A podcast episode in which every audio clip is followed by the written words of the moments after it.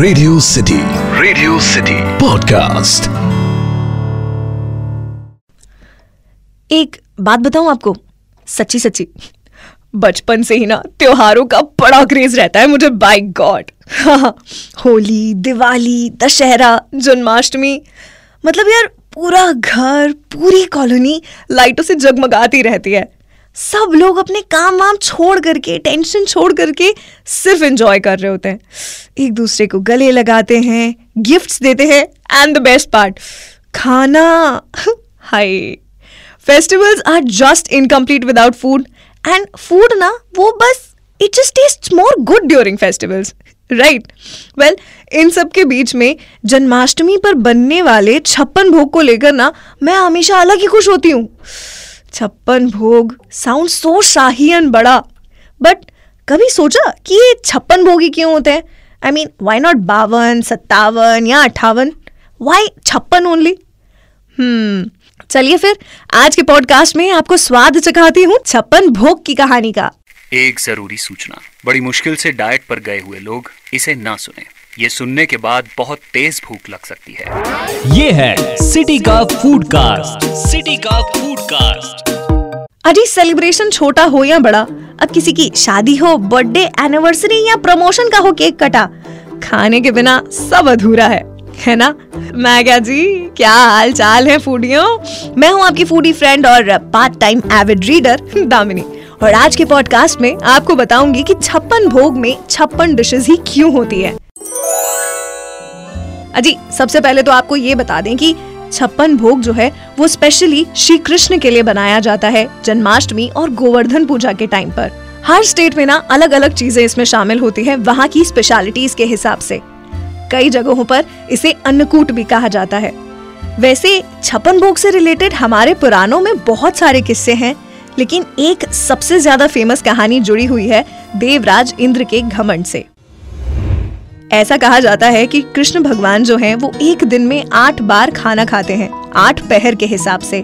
तो जब इंद्रदेव के प्रकोप से ब्रजवासियों को बचाने के लिए श्री कृष्ण ने गोवर्धन पर्वत को उठा लिया था, तब वो सात दिन तक भूखे रहे थे और अन्न का एक भी दाना नहीं खाया था।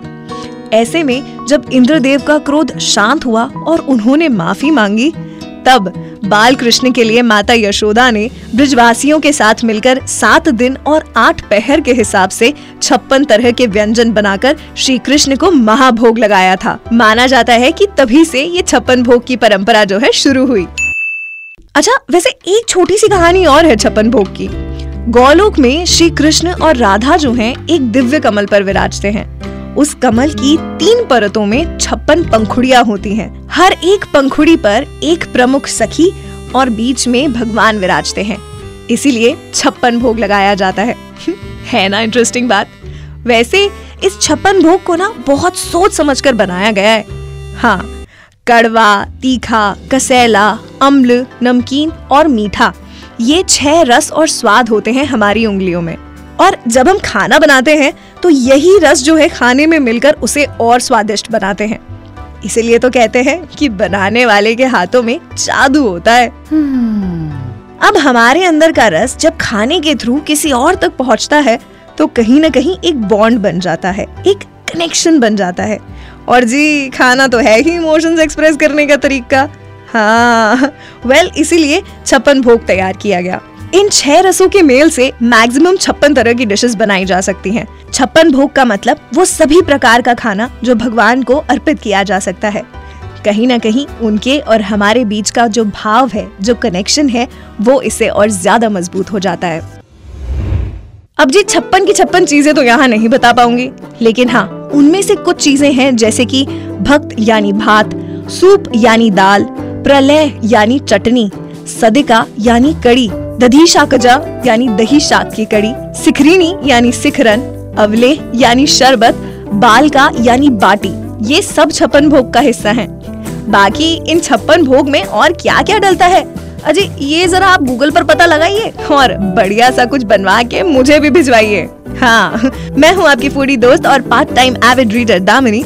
See you in the next episode of city का फ़ूड कास्ट टिल देन मोहब्बतें लुटाओ, छप्पन भोग खाओ, bella ciao. Keep munching radio city radio city podcast